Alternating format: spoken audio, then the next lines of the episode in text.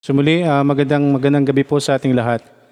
At ah, magpatuloy na po tayo sa atin pong ah, pag-aaral. Ipag-pray po natin. As I've mentioned, mag-pray po natin ang atin pong ah, pag-aaral po ngayong gabi at ah, gawayan nawa po tayo ng ah, Panginoon sa pag-aaralan po natin ngay- ngayong gabi. Higit sa lahat po, ang ah, lingkod ng Diyos ay patuloy po nating ipanalangin na lagi pong ah, mabigyan ng wisdom, laging mayroong wisdom sa bawat oras, bawat araw. Okay, so tayo po magpatuloy at ang atin pong ah, pag-aaralan ay yun po yung ah, binasa niyo po ba yung uh, sinend ko po sa inyo? Yung uh, sinend ko po sa inyo na Book of ah, Romans, Book of Romans, chapter ah, 14. Okay, tingnan po natin ang atin pong ah, Biblia. Buksan natin ang ating Bibles po sa book of, ah, Bible sa Book of Romans chapter 14. At ah, ito po ibabasahin ko po at sundan niyo po sa inyong ah, mga Bible. Verse 1, ang sabi po dito, Him that is weak in the faith receive ye, ye, but not to that full disputation, disputations. For one believeth that he may eat all things, another who is weak eateth herbs. Let not him that eateth despise him that eateth not. And let not him which eateth not judge he that eateth, for God hath received him. Who art thou that judgest another man's servant? To his own master he standeth or falleth. Yea, he shall be holden up, for God is able to make him stand. One man esteemeth one day above another, another esteemeth every every day or every day alike. Let every man be fully persuaded in his own mind. He that regardeth the day regardeth it unto the Lord, and he that regardeth not the day to the Lord he that not regard it. He that eateth, eateth to the Lord, for he giveth God thanks, and he that eateth not to the Lord, he eateth not, and giveth God thanks. For none of us liveth to himself, and no man dieth to himself. For whether we live, we live unto the Lord, and whether we die, we die unto the Lord. Whether we live, therefore, or die, we are the Lord's. For to this end Christ both died and rose and revived, that he might be Lord both of the dead and living. But why dost thou judge thy brother? Or why dost thou set a naught thy brother? For we shall all stand before the judgment seat of Christ. For it is written, As I live, saith the Lord, every knee shall bow to me, and every tongue shall confess to God. So then every one of us shall give account of himself to God. Let us not therefore judge one another any more, but judge this rather that no man put a stumbling block or on an occasion to fall in his brother's way. I know, I am persuaded by the Lord Jesus that there is nothing unclean of itself, but to him that esteemeth anything to be unclean, to him it is unclean. But if thy brother be grieved with thy meat, now walkest that now charitably destroyed, destroy not him with thy meat for whom Christ died. Let not then your good be evil spoken of.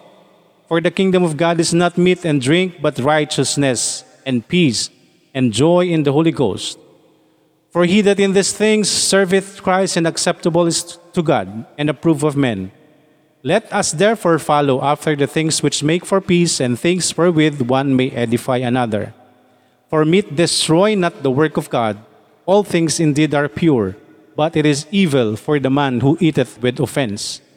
It is good neither to eat flesh, nor to drink wine, nor anything whereby thy brother stumbleth, or is offended, or is made weak. Hast thou faith? Have it to thyself before God. Hast thou faith? Have it to thyself before God.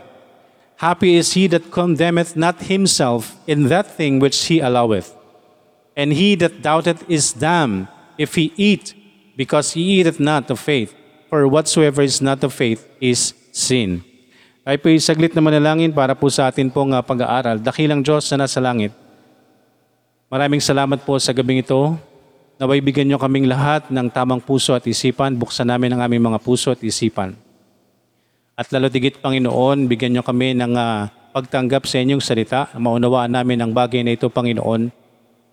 At gayon din po ang inyong lingkod ay bigyan nyo rin po ng wisdom. Maraming maraming salamat po sa inyong salita at ang inyong mga salita na gabay sa bawat isa sa amin, Panginoon, sa anumang sitwasyon na meron kami, Panginoon, ay alam namin na nandyan ang inyong salita para kami gabayan. Lord, tulungan niyo, po, tulungan niyo po kami. Tulungan niyo po ang bawat isa. Na huwag kaming maligaw sa mundong ito na punong-puno po ng ah, kaguluhan, Panginoon. Maraming maraming salamat po. Tulungan niyo kami sa pag-aaral. Gabayan niyo ang bawat isa. Nihiling po namin ang lahat ng ito sa pangalan ni Jesus na aming Panginoon at tagapagligtas. Amen. Amen. Purihin po ang Panginoon. Mga kapatid, naisipan kong lagyan po ng ah, titulo ang atin pong pag-aaralan ngayong gabi at ang title po nito is The Virus That Kills. The Virus That Kills. Okay? So mga kapatid, ito pong pag-aaralan po natin is sa Book of Romans. So obviously, this book was written to Romans. Ito po ay isinulat para sa mga Romano nung panahon po nila at sinulat po ito ni Pablo for them. This is not only for the Jews but also for the Greek. So nung panahon po na yan ay ang ah, Romano po ay ah, magkahalo po sila. Meron pong mga sa isang lugar po nila ng ah, Griego sa meron po silang mga mananampalataya at meron din pong mga mananampalataya na na Romano, may mananampalataya na Hudyo, may mananampalataya na Griego, sila po ay sama-sama po sa isang lugar. So ito pong sulat na ito ni Pablo ay patungkol po ito sa about meats and days. Meron pong mga tradition, meron pong mga ginagawa ang mga ang mga Griego okay about mga pagkain, mga inumin at mga araw. So nagkakaroon po ng ah, kaguluhan, nagkakaroon po ng hindi pagkakaunawaan sa lugar na ito. At nagig, nag, na, nadadamay po ang kanilang pananampalataya. So meron pong ah, may ganito po ang ginagawa at ah, ito po ay ah, nakikita po. Kasi ito pong, ah, again, ito pong ating pag-aaralan po ay ah, gusto ko pong ah, ilinawin na ito po ay para sa mga ligtas. Okay? Para po ito sa mga save. Para po ito sa mga tumanggap na at nagtiwala na po kay Kristo. So kaya po ang uh, hiniling ko po ay uh, tayo po ay mag-aral, tayo pong mga kapwa mananampalataya because baka maguluhan po, hindi maintindihan, lalong ma- maguluhan. Ang sino man makakarinig na walang relasyon sa Diyos. So ito po ay para po sa atin. So right now, let's focus po sa atin pong mga mananampalataya. Amen. Wala po tayong masamang ginagawa. Tayo po ay patuloy na nagpapalakas po sa Panginoon. Patuloy po natin ginagawa yung kalooban ng Diyos, ang pagbabahagi po ng salita ng Panginoon. But uh, right now po, let's say, tingnan po natin ang uh, isang aspeto po sa atin po mga mananampalataya. Kaya po ito uh, nabigyan ko ng pamagat na the virus that kills. Meron pong, uh, meron pong uh, virus. Ano bang Tagalog sa virus? Uh, sakit? Ano ba? Na meron pong uh, sakit na maaari pong pumatay sa atin pong mga Kristiyano. Okay? But ito pong pagpatay na ito po is not in a literal sense. Marami pong virus sa panahon po natin right now.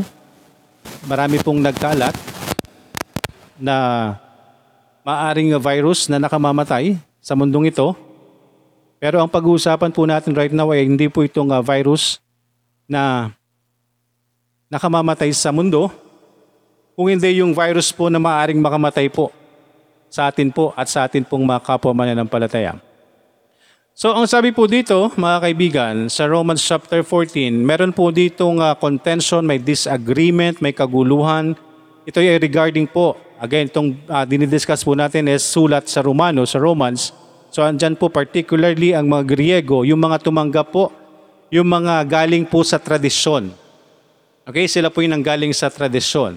So meron po silang iba't ibang paniniwala, particularly among mates or about sa pagkain po ng laman, sa pagkain ng karne, at sa mga araw.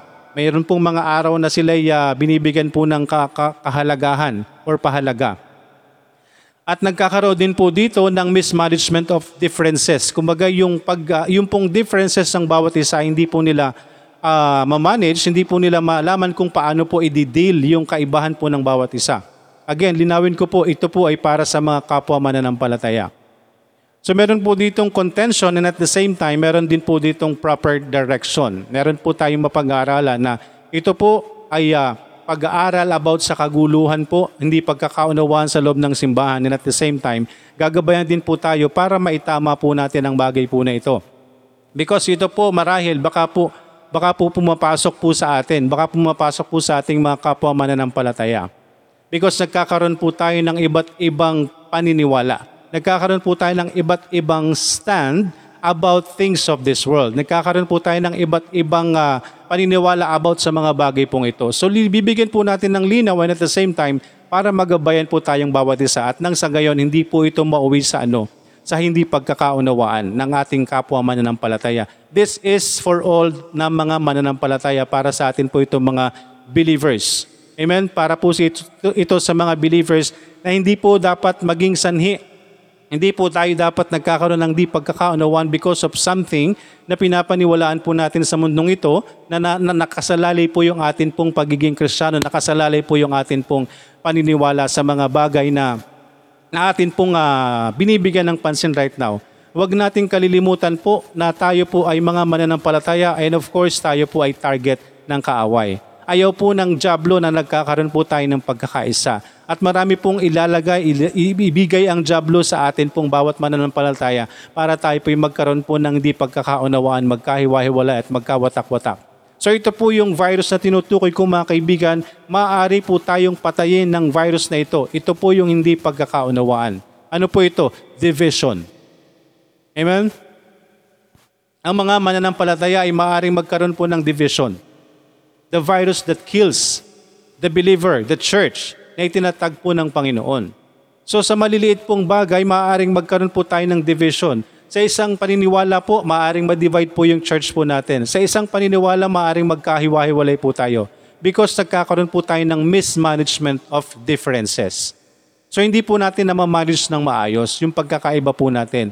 Ito pong tungkol sa Romans chapter 14, ito po'y sulat para sa mga Romano na sila po'y naligtas. May mga naligtas na Griego, Romano, Hudyo at sama-sama po sila sa isang lugar, sa isang simbahan. Pero nagkakaroon po sila ng pagkakaiba, nagkakaroon po sila ng differences.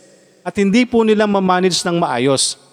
At doon po sila nagkakaroon po ng division, the virus that kills believer or church. Ito po yung maari pong pumatay sa isang simbahan. Yung pagkakaroon po ng differences kapag hindi po natin na-manage po ng maayos yung differences po natin. So tingnan po natin yung sulat po ng Romans chapter 14 at isa-isahin po natin kung ano po ang sinasabi po dito sa bagay po na ito at saka po tayo pumunta sa mismong ano pong atin pong pinag-uusapan. So sabi po dito mga kaibigan, the virus that kills, number one po, ano po ba yung dahilan? Dahilan ng di pagkakaunawaan. Amen. Number one po, dahilan ng di pagkakaunawaan. Under this, meron po tayong verse 1. Ang verse 1 po ay sinasabi po dyan sa verse 1, ah, Him that is weak in the faith, receive ye, but not to doubtful disputations. So, mga kaibigan, hindi po pagkakaunawaan, ang unang-unang dahilan po nito sa hindi pagkakaunawaan ay yung pong atin pong pananampalataya. Maaari pong nakikita po natin yung sarili po natin na strong, maaring nakita po natin yung sarili po natin na tayo po ay lumalago sa pananampalataya at yung iba ay hindi. Okay? Maaring nakita po natin na tayo po ay strong sa Panginoon at ang tingin po natin sa iba na hindi ginagawa yung ginagawa natin ay mahina. So ito po ang magiging cause unang-una ng dahilan ng hindi pagkakaunawaan po ng mga believer. Maaari po tayong pasukan ng jablo sa bagay po na yan because of being weak. Pero mga kaibigan, ang sinasabi po ng salita ng Diyos, tanggapin po natin ang lahat. Him that weak is in the faith, receive it, tanggapin po natin, but not to doubtful disputation. Pero hindi po para ano, pagsimulan po ng ano, na hindi po sa pag-usapan, na hindi po ah, pagsimulan po ng di pagkakaunawaan.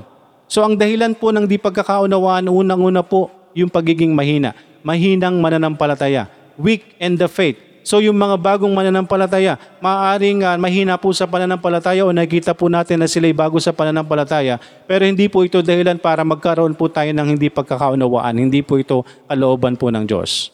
Unang kadahilan ng pagkakaunawaan po, mahina or weak, pagiging mahina.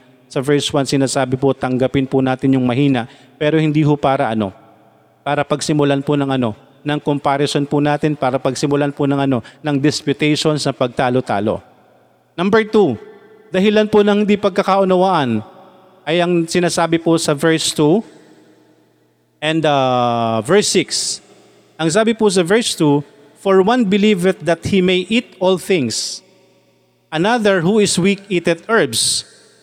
And then sa verse 6 po, He that regardeth the day regardeth it unto the Lord, and he that regardeth not the day to the Lord, he that not regardeth. He that eateth, eateth to the Lord, for he giveth thanks or God thanks. And he that eateth not to the Lord, he eateth not and giveth God thanks. Big sabihin lang po nito mga kaibigan, ang dahilan po ng di pagkakaunawaan po ng mga kapwa mananampalataya, magkaiba po sila ng paninindigan or paniniwala. Okay? Again, ang paniniwalang pong ito ay tinutukoy, hindi po yung pananampalataya po natin sa Diyos. Kaya linawin ko lamang po, ang mensaheng ito po ay para sa mga believers.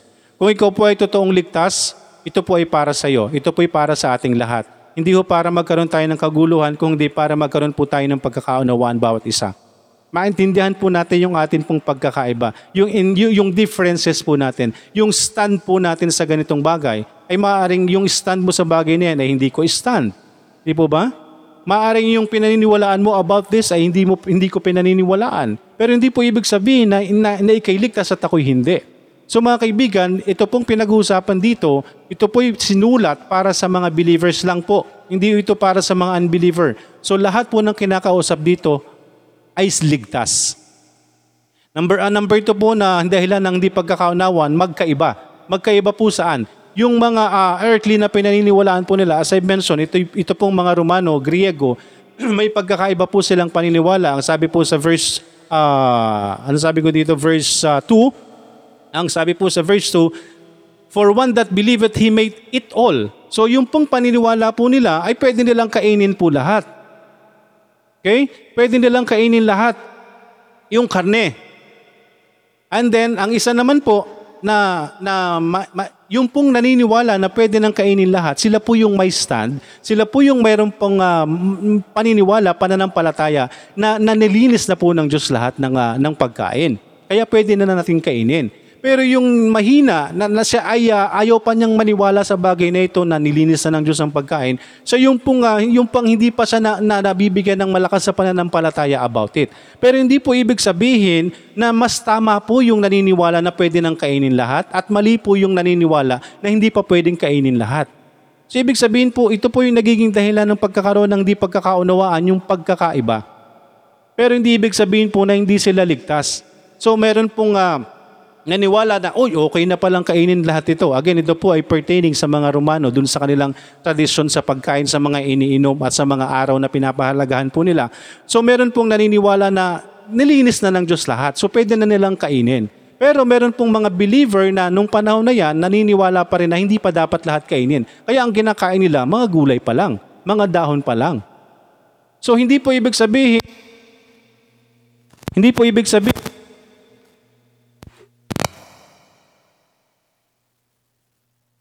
Hindi po ibig sabihin na yung naniniwala na pwede ng lahat, eh okay na po. Napangatawanan niyang siya malakas sa pananampalataya at yung mga hindi pa naniniwala na pwede nang kainin lahat ay mahina. So, ang ginagawa niya, kinaka, hindi pa, hindi pa rin siya kumakain. Pero ano pong sabi po, yun po ay nagiging dahilan ng di pagkakaunawaan. So ano pong nangyayari? Dahilan ng di pagkakaunawaan, pagiging mahina sa pananampalataya or maging, maging uh, weak in faith, mga bago sa pananampalataya, hindi pa lumalagot sa pananampalataya. Pero hindi po ibig sabihin na mahina sa pananampalataya ay ano, hindi na po natin tatanggapin o unawain at i-condemn doon sa mga ginagawang bagay na hindi kalooban ng Panginoon na nakikita nating nagagawa natin sa kalooban ng Panginoon. So sabi po dito sa verse number 2, sabi ko nga po dahilan ng pag, di pagkakaunawa, number 2, magkaiba. Magkaiba po hindi sa pananampalataya. Kung hindi doon pa doon pa sa stand na kanilang ano, na kanilang napaniwalaan before this na pananampalataya nila sa Diyos. So again, ito po ay para sa mga kapwa believers, kapwa mananampalataya, kapwa mayroon na pong relasyon sa Diyos. Dahilan ng di pagkakaunawaan, number one, mahina or weak. Number two, magkaiba o yung pong, yung pong kanilang pagkakaiba. Pero sabi po dito, kung meron pong dahilan ng di pagkakaunawaan, dapat po meron po dapat na pagkasunduan. Number two, dapat na pagkasunduan. At ang number one po dito na, sa verse 3 po nakalagay, dapat na pagkasunduan po natin. Okay? nalaman po natin yung hindi natin, pwedeng maging dahilan po ng hindi natin pagkakaunawaan. So sa, dito po sa sulat na ito, ito po'y patungkol sa mga pagkain, patungkol po sa mga iniinom po nila, patungkol po dun sa kanilang pinapahalagahan ng mga araw.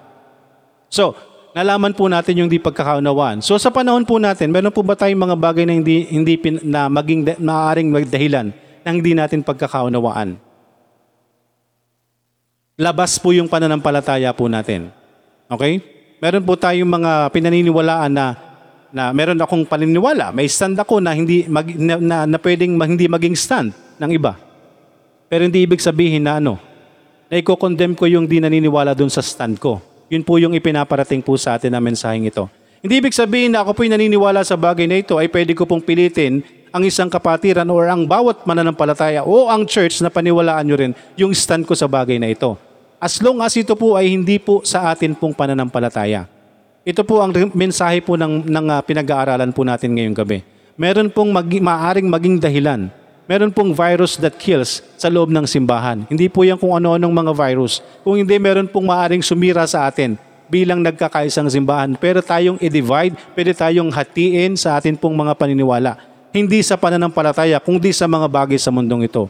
So ano po ang gagawin po natin? Dapat alamin po natin ano yung mga bagay nang hindi or mga dahilan nang hindi natin pagkakaunawaan. Tingnan natin ang isang mananampalataya. Malakas o mahina or meron siyang mga pag, may, meron siyang pagkakaiba, meron tayong pagkakaiba ng paniniwala sa bagay na ito. Meron kang stand sa bagay na ito na hindi ko magiging, maaaring maging stand. Pero hindi ibig sabihin na dapat ay ano, atin na pong ikondina ang paniniwala niya. So mga kaibigan, dapat na pagkasunduan. Number one, pantay-pantay po tayo. Sa verse 3 po, ang sabi po dito sa verse 3, Let not him that eateth despise him that eateth not, and let not him which eateth not judge him that eateth, for God hath received him. So nawa po, unawaan po natin, unawain natin mga kaibigan, tayo po, bilang mga mananampalataya, ay tayo po ay pantay-pantay sa Diyos. Amen? Pantay-pantay po tayong tinanggap ng Diyos. Pantay-pantay po tayong pinatawad ng Diyos. Pantay-pantay po tayong minahal po ng Diyos. Hindi niya tiningnan ano po yung ating mga kasalanan.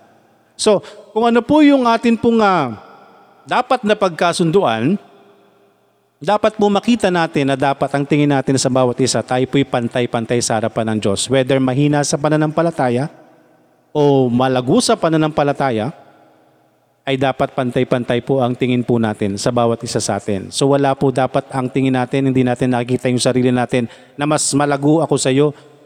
Okay? Na tayo mas malago kaysa sa iba. Let not him that eateth despise him that eateth not. So again, this is particular po dun sa, sa, sa problema po ng simbahang ito. Kasi meron pong kumakain. Kumakain na nito, kinakain niya na lahat. Wala nang bawal sa kanya. Eh yung mahina pa sa pananampalataya, naniniwala pa siya na hindi pa dapat kainin lahat. So hindi po natin pwedeng ano, husgahan po yung kumakain na ng lahat at yung hindi pa kayang kainin lahat. Okay? Let not him that eateth despise him that eateth not, and let not him which eateth not judge him that eateth.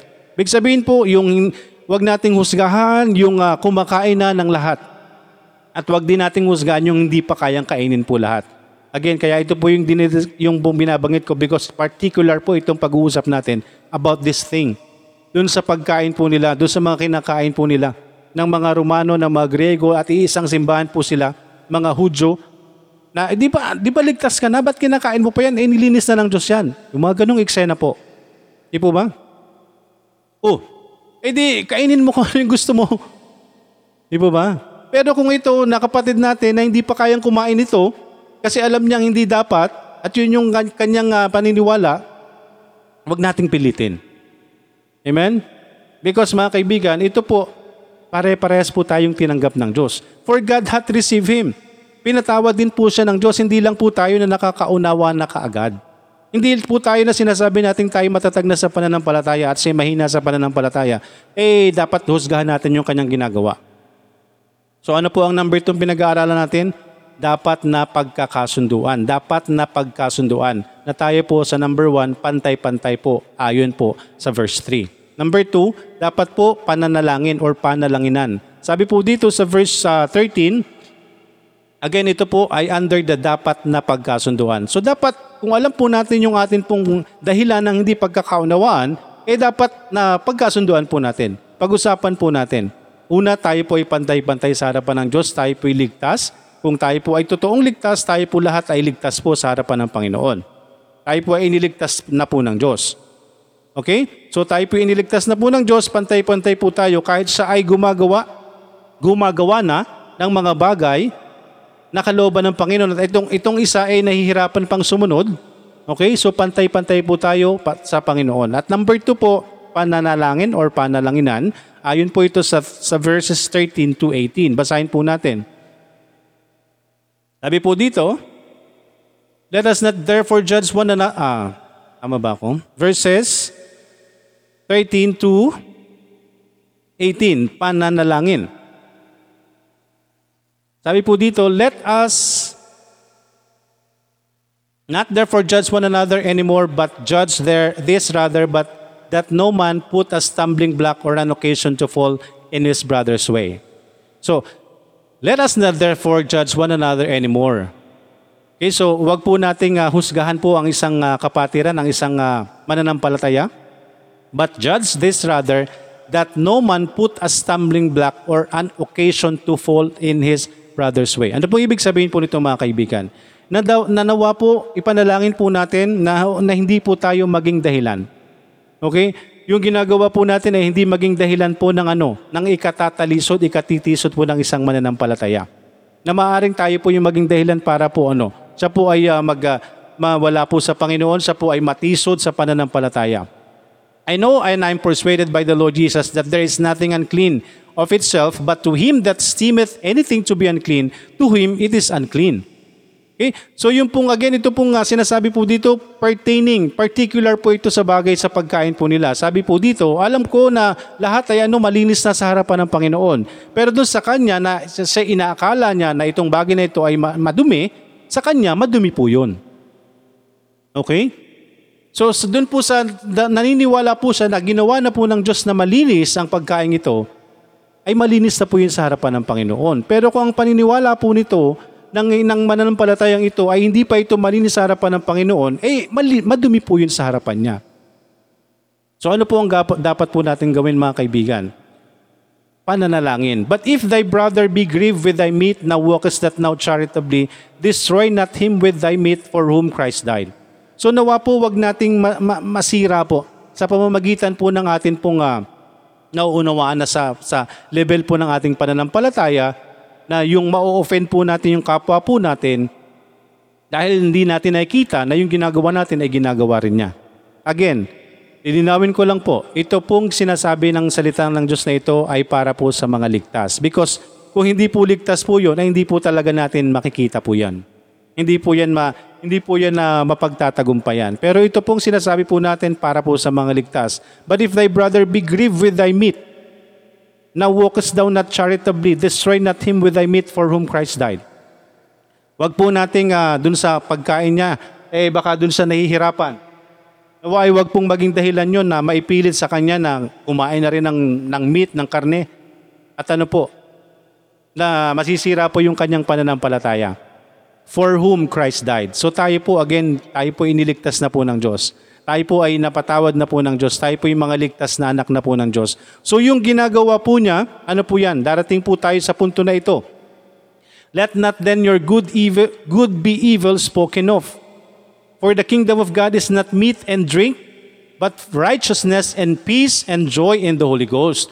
Because ang kaharian po ng Diyos ay hindi po para po sa mga pagkain, sa mga iniinom natin, pero para po, para po saan? Sa righteousness, sa, sa kaluwalhatian ng Diyos, sa pagsunod natin sa Diyos, sa kanyang katwiran, kapayapaan, at ano po, kaligayahan sa banal na espiritu. Kasi mga kaibigan, bakit nang bakit nga naman po?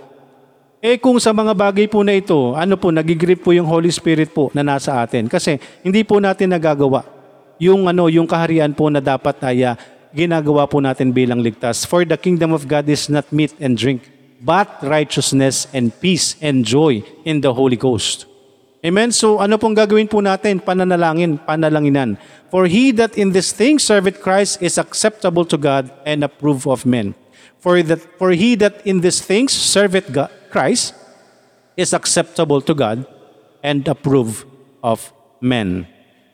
Sabi po dito sa number 2 na pinag-aaralan po natin, dapat po na pagkasunduan po natin. Okay? Number 3, pananampalataya. Pananampalataya po sa number 3, dapat na pagkasunduan po natin. Una, pantay-pantay po tayo, pananalangin, panalanginan sa bawat isa. Tapos number 3 po, pananampalataya sa verses 19 to 23 po ito nakasaad. Sabi po dito, let us therefore follow after the things which make for peace and things wherewith one may edify another. So, mga kaibigan, ang pinapatukulan po dito is, as I've mentioned po, yung mga bagay na ano, na hindi pa natin nakikita doon sa ligtas. Okay? Sa ligtas po ang pinag-aaralan po natin. Bagkus, eh, ano po, doon sa mga bagay na ano, that were, uh, wherewith may, one may edify another. Tingnan natin sa Tagalog. Tingnan po natin sa Tagalog. Sabi po dito, uh, Romans chapter 14, verse 19, Sa makatuwid tayo ay hayaang sumunod ayon sa mga bagay na gumagawa para sa kapayapaan at mga bagay na kung saan ang isa ay maaaring patibayin ang iba. So, tayo po ay ano, magpalakasan sa pananampalataya. Pananampalataya po dapat pagkasunduan natin, yung pananalangin na natin, yung pananampalataya po natin, dapat yun po yung ating naibibigay sa kapwa natin na pan, magpalakasan po tayo for, para po sa atin pong pananampalataya. For meat destroy not the work of God. 20. Sapagkat ang pagkain ay hindi sumisira sa gawa ng Diyos. Ang lahat ng mga bagay ay tunay na dalisay, datapwat ito ay masama para sa taong iyon na kumakain ay may katitisuran. It is good neither to eat flesh. Sabi po dito, it is good neither to eat flesh nor to drink wine nor anything whereby thy brother stumbleth or is offended or is made weak. So maging maingat po tayo doon po sa atin pong uh, pananampalataya. At sabi po dito, it is good. Ito ay mabuti na huwag kumain ng karne, di uminom ng alak, ni anumang bagay na, na dahil dito ay ang iyong kapatid ay matisod o magdamdam o maging mahina. So alalahanin po natin yung atin pong dapat pagkasunduan about our faith, our pananampalataya, panalanginan. Tayo po'y pantay-pantay sa harapan ng Diyos. Andun po yung uh, bawat na isa sa atin ay patuloy na ano, kinikilos po ng Panginoon. Patuloy po tayong pinalalago po ng Panginoon. At sa atin pong panalanginan, panalalangin, at patuloy din nating ipanalangin po yung atin pong bawat pananampalataya pananampalataya po natin na patuloy na pataasin po ng Panginoon. And he that doubted is damned if he eat, because he eateth not of faith, for whatsoever is not of faith is sin. So, pag ginagawa po natin ang bagay na ito, halimbawa ito, as I mentioned po, patungkol sa pagkain na ito, and he that doubted, halimbawa kumain po siya, eh, hindi, hindi nagdududa po siya dun sa pagkain na yun na dapat hindi niya kinain. So yun po ay ano kasalanan pa rin because he eateth not of faith. Hindi siya na hindi siya kumain ng bagay na yun base sa kanyang pananampalataya. For whatsoever is not of faith is sin. So ginagawa po natin ang bagay na ito kasama po kasabay po yung atin pong ano pananampalataya. So mga kaibigan, dahilan po the virus that kills na maari pong sumira po sa atin pong pananampalataya, sumira sa ating kapwa mananampalataya, sumira po sa ating simbahan, dahilan po na merong hindi pagkakaunawaan. Pero dapat meron po tayong pagkasunduan about it, pag-usapan. At ano pong number three, dahilan ng di pagkakaunawaan, number one. Number two, dapat na pagkasunduan. Number three po, darating na pananagutan. So ito po yung sinasabi po natin mga kaibigan. If we truly are saved, if we truly are saved, okay, kung tayo po'y totoong ligtas, tayo po ay harap sa Panginoon. At ang lahat po ng ginagawa po natin ay atin po yung pananagut, pananagutan sa harapan ng Diyos. Amen? Lahat po ng ginagawa po natin. So number one po, pagtutuwid ng Panginoon. Meron po itong nakasaad sa verse 4 and 5 sa darating na pananagutan number one, pagtutuwid ng Panginoon. Verses 4 and 5, ang sabi po dyan, Who art thou that judgest another's man's servant? To his own master he is standeth or falleth. Yea, he shall be holding up for God is able to make him stand. So, ibig sabihin po nito mga kaibigan, sino po tayo para ano po? Tingnan po natin yung uh, tagasunod po ng ibang tao. Bawa, meron po siyang tagasunod, di po ba? Sino po tayo para husgahan po natin? Yung sumusunod po dun sa kanyang ah, master. To his own master, he standeth or falleth. So meron po siyang sariling ano, meron po siyang sariling master, meron po siyang sariling amo. So kung ano po yung ginagawa niya dun sa amo niya, eh siya po yung mananagot doon. Nakuha po natin. So gayon din po tayo, bilang mga mananampalataya, tayo po ay harap sa Diyos. Ito po yung atin pong ano, darating na pananagutan. Bawat ginagawa po natin ay pananagutan po natin sa Panginoon. So haharap po tayo sa Panginoon. So yung pong anumang ginagawa po natin, again, ito po ay para sa mga ligtas. Iba po yung salita ng Diyos para po sa atin pong mga unbeliever. Ito po ay haharap po tayo sa Panginoon. Kapag anuman po yung gagawin po natin, anuman po yung, ga- yung atin pong gagawin, ay ipagsusulit po natin sa Panginoon. So yung pagtutuwid ng Panginoon po, nakalagay po dyan. Sabi po dyan, Who art thou that judgest another man's servant to his own master? He standeth or falleth. He shall be whole enough, for God is able to make him stand. And then sa number five, one month, one month, one man steameth one day above another, another steameth every day alike. Let every man be fully persuaded this on in his own mind. Tingnan po natin yung Tagalog po nito. Sabi po sa Romans chapter 14, sa Tagalog po, verses 4 and 5,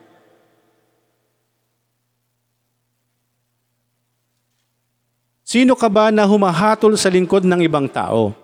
Sa kaniyang sariling Panginoon ay tumatayo siya o bumabagsak. So siya po'y mananagot.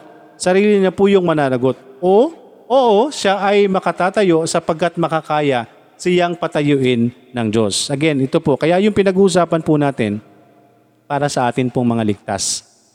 Okay? Ano man po yung maging sitwasyon po natin, bumagsak man po tayo, magkasala tayo sa Panginoon, makagawa tayo ng bagay na hindi kalooban ng Panginoon, sino po ang mananagot? Tayo po ang mananagot sa Diyos. So hindi ho tayo ah, hindi ho tayo dapat ano, hindi po dapat natin husgahan kung ano man po yung magiging desisyon ng isang mananampalataya. Yes, andun po lagi, andun po lagi yung paalala po natin, andun po yung pangaral po natin. So ano man po yung magiging desisyon ng isang tao, ng isang mananampalataya, eh hindi ho tayo para hatulan siya doon sa kanyang desisyon. Because siya po ay magsusulit po sa Panginoon. Amen? Darating na pananagutan, mga kaibigan. Siya po ay merong, sa- mayroon po siyang sariling pagsusulit. Okay? Sabi po sa verse 5, ang isang tao ay pinahahalagahan ng isang araw na higit sa iba. Ang isa pa ay pinahalaga ng bawat isa araw ng magkatulad. Hayaan ng baong hayaan ng bawat tao ay lubusang may kayat sa kanyang sariling pag-iisip. One month, one man steameth one day above another, another steameth every day alike. Let every man be fully persuaded in his own mind. Big sabihin lamang po nito mga kaibigan, yung pong darating natin na pananagutan or sa bawat decision po natin, tayo po yung mananagot. Amen? Nakuha po natin. Tayo po ang mananagot. So darating na pananagutan ito po, kapag meron tayong nagawang di tama sa Panginoon, da- darating po, pagtutuwid ng Panginoon, darating po sa atin. Maaring tayo bumagsak, makakomit tayo ng kasalanan, darating po yung pananagutan. Mananagot tayo sa Panginoon at itutuwid po tayo ng Panginoon. Amen? Pagtutuwid ng Panginoon sa verses 4 and 5. Number 2, pag-iingat ng Panginoon. Tingnan niyo po sa verses 7. Sabi po sa verses 7 to 9, For none of us liveth to himself, and no man dieth to himself. For whether we live, we live unto the Lord, and whether we die, we die unto the Lord. Whether we live together, or therefore we live, whether we live therefore, or die, we are the Lord's. For to this end Christ both died and rose, and revived, that he might be Lord both of the dead and living. Basahin po natin sa Tagalog. Sabagat wala sa atin ang nabubuhay sa kanyang sarili, at walang taong namamatay sa kanyang sarili. Sapagkat kung tayo ay nabubuhay, tayo ay nabubuhay sa Panginoon. At kung tayo ay mamamatay, tayo ay mamamatay sa Panginoon. Kung tayo ay mabuhay sa makatwid o mamatay, tayo ay sa Panginoon. Sapagkat sa ganitong ah, katapusan ay kapwa man namatay si Kristo at bumangon at muling nabuhay upang siya nawa ay maging Panginoon kapwa ng mga patay at mga buhay. Again mga kaibigan, since tayo po ay pantay-pantay sa harapan po ng Panginoon, meron tayong pag-iingat po na manggagaling po sa Panginoon. Darating na pananagutan natin. Ano man po yung gagawin po natin sa sarili po natin. Ano man po yung gagawin nating desisyon sa buhay po natin. Darating po yung pananagutan. May pagtutuwid po ang Panginoon o ano man po ito, may pag-iingat ang Panginoon. Mamatay o mabuhay man tayo, sa Panginoon po tayo. Amen?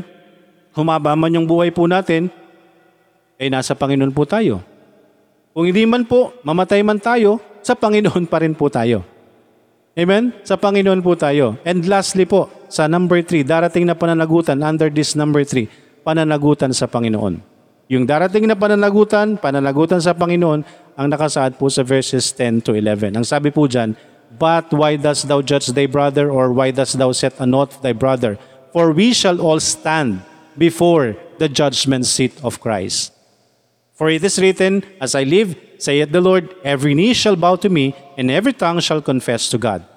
So then every one of us shall give account of himself to God. Amen?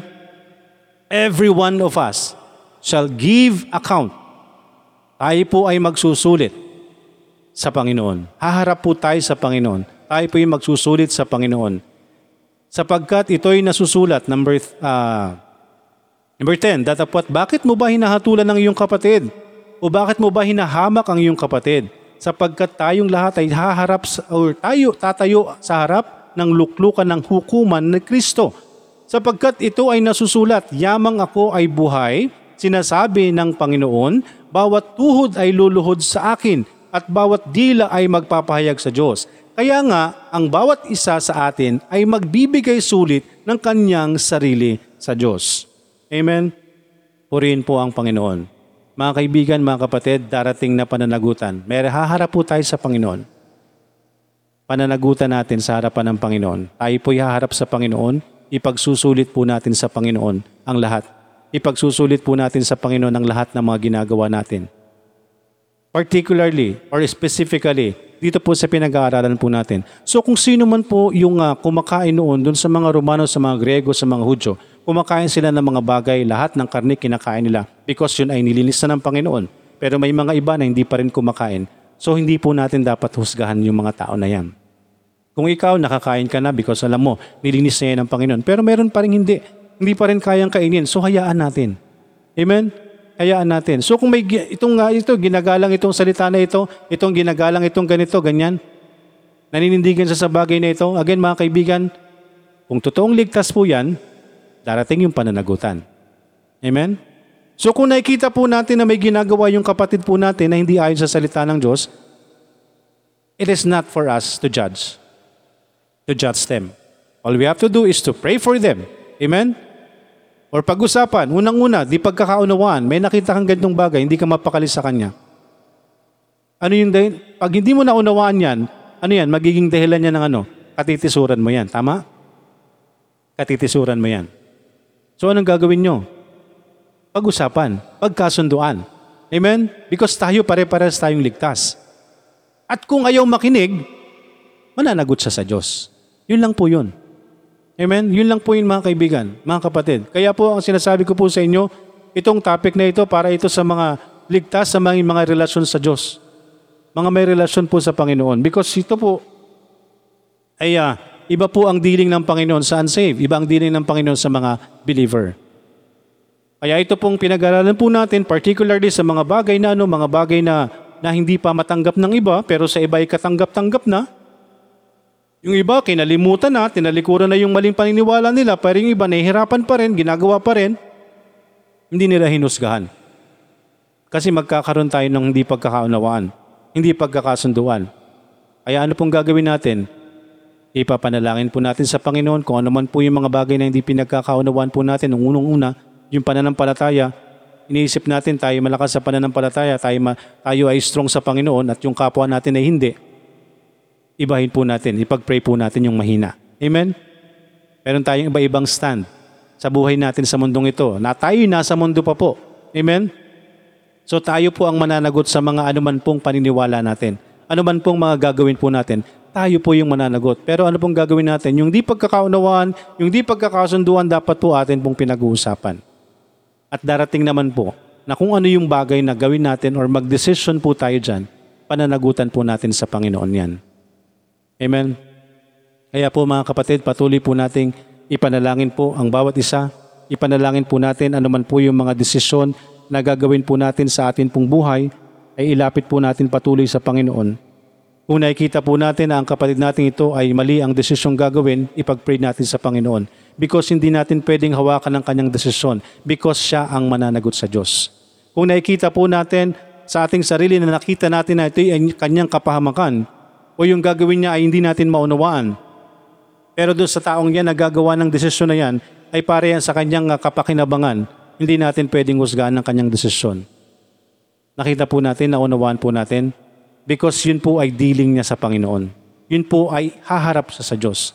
Meron po siyang Panginoon. So kung tayo po as I've mentioned, ligtas, at itong ginagawa po natin ay sa tingin natin ay ah, tama sa harapan ng Panginoon, i-dealing po niya yun sa Panginoon. Nakuha po natin, dealing po yan sa Panginoon. So kung ano po yung dealing ng kapwa mananampalataya sa Panginoon, hindi natin pwedeng ano, hindi natin pwedeng husgahan. Kailangan po nating ano, ipanalangin. Amen, ipapanalangin po natin. Because meron po tayong mga kanya-kanyang desisyon, may mga gagawin po tayo sa buhay po natin na hindi magiging desisyon ng isa ay magiging desisyon ng lahat. Na yung desisyon na gagawin mo, na nakikita mong ito'y para sa iyong kabutihan, ay hindi nakikita ang kabutihan ng iba para sa kanya. Nakuha po natin. Pero, as I've mentioned, sa pinag-aralan po natin, andyan po ang salita ng Diyos. Salita ng Diyos po ang ating pong pagbasihan para hindi po tayo magkaroon ng kaguluhan. Hindi po tayo magkaroon ng ah, virus. Hindi tayo magkaroon ng dahilan or sanhi para ano po, magkaroon tayo ng hindi pagkakaunawaan. Okay? Magkahiwa-hiwalay tayo, mahati-hati tayo. Because ito pong lahat ng ginagawa po natin, ay nakailangan po nating ipag-pray. Okay? Kaya kailangan nating ipag-pray anumang desisyon ang ginagawa ng bawat isa. Because tayo po ay iisa. Yun po yung virus na pumapatay po sa atin. Kung nagkaroon po tayo ng ah, hindi pagkakaunawaan. So nawa po ay atin pong idadalangin po yan sa Panginoon anuman po yung magiging desisyon po natin sa buhay. Anuman po yung magiging ah, desisyon, anuman po yung hinihingi natin ng wisdom, anuman po yung gagawin mo sa buhay mo, yan po ay dealing mo yan sa Panginoon, yan po ay ipagsusulit natin sa Panginoon. At kung tayo mismo sa sarili po natin, tingin natin mali yung gagawin niya, pero sa tingin niya ay tama yung gagawin ko, Diyos po ang haharap. Siya po ay haharap sa Diyos. Tayo po haharap sa Panginoon. So hindi po natin na, tingnan na po natin. Tingnan na po natin ang salita ng Diyos. Let, let us not therefore judge one another. Okay? But judge this rather that no man put a stumbling block or an occasion to fall in his brother's way. Besides, tayo po haharap sa Panginoon. Tayo po ay magsusulit sa Panginoon. Tayo po ay haharap sa Panginoon at tayo po ay an, ba, tayo po ay huhusgahan ng Panginoon sa mga bagay na ginagawa po natin. So then every one of us shall give account of himself to God. Tayo po ay harap sa Panginoon at kung ano man po yung desisyon at gagawin po natin, yun po ay pagsusulit po natin sa Panginoon. Amen. Maraming maraming salamat. Naway na unawaan po natin kung meron po kayong mga katanungan. Huwag po kayong mag-atubili na magtanong po. Meron pong mga hindi pagkakaunawaan at magiging dahilan po yan. Yan po yung virus na maaring pumatay po sa atin, sa atin pong pagkakaisa, sa atin pong pagsasama-sama. Because maaring meron po tayong kanya-kanyang paniniwala or stand sa bagay sa bagay sa mundong ito. Pero kinakailangan po natin gumawa ng, ng pag-usapan, pagka, pagkasunduan. Amen? Amen? At ah, talagang maunawaan po natin na tayo po ang mananagot. Ang bawat isa, ang sarili po natin, ang aharap po sa Panginoon. Amen? Nawa po ay ah, naunawaan po natin ang salita ng Panginoon. Every one of us shall give account of himself to God.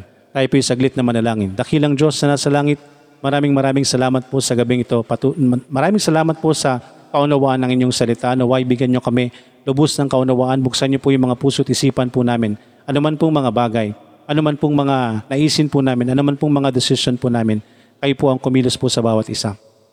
Kayo po ang magbigay po sa amin ng kaliwanagan. Naway dalin nyo kami, Panginoon. Sundin namin ang aming pong, ah, ah, sundin po namin ang inyong salita. Sundin po namin ang ah, binibulong nyo po sa amin. At naway, ma, ma, ma- naway maunawaan po ng bawat isang mananampalataya na anuman po ang ah, magiging decision po namin, Panginoon, sa inyong harapan, ito po yung aming ipagsusulit sa inyo, Panginoon. Maraming maraming salamat. Pinupuri ka po namin at pinapasalamatan. Inihiling po namin ang lahat ng ito sa pangalan ni Jesus na aming Panginoon na tagapagligtas. Amen. Amen.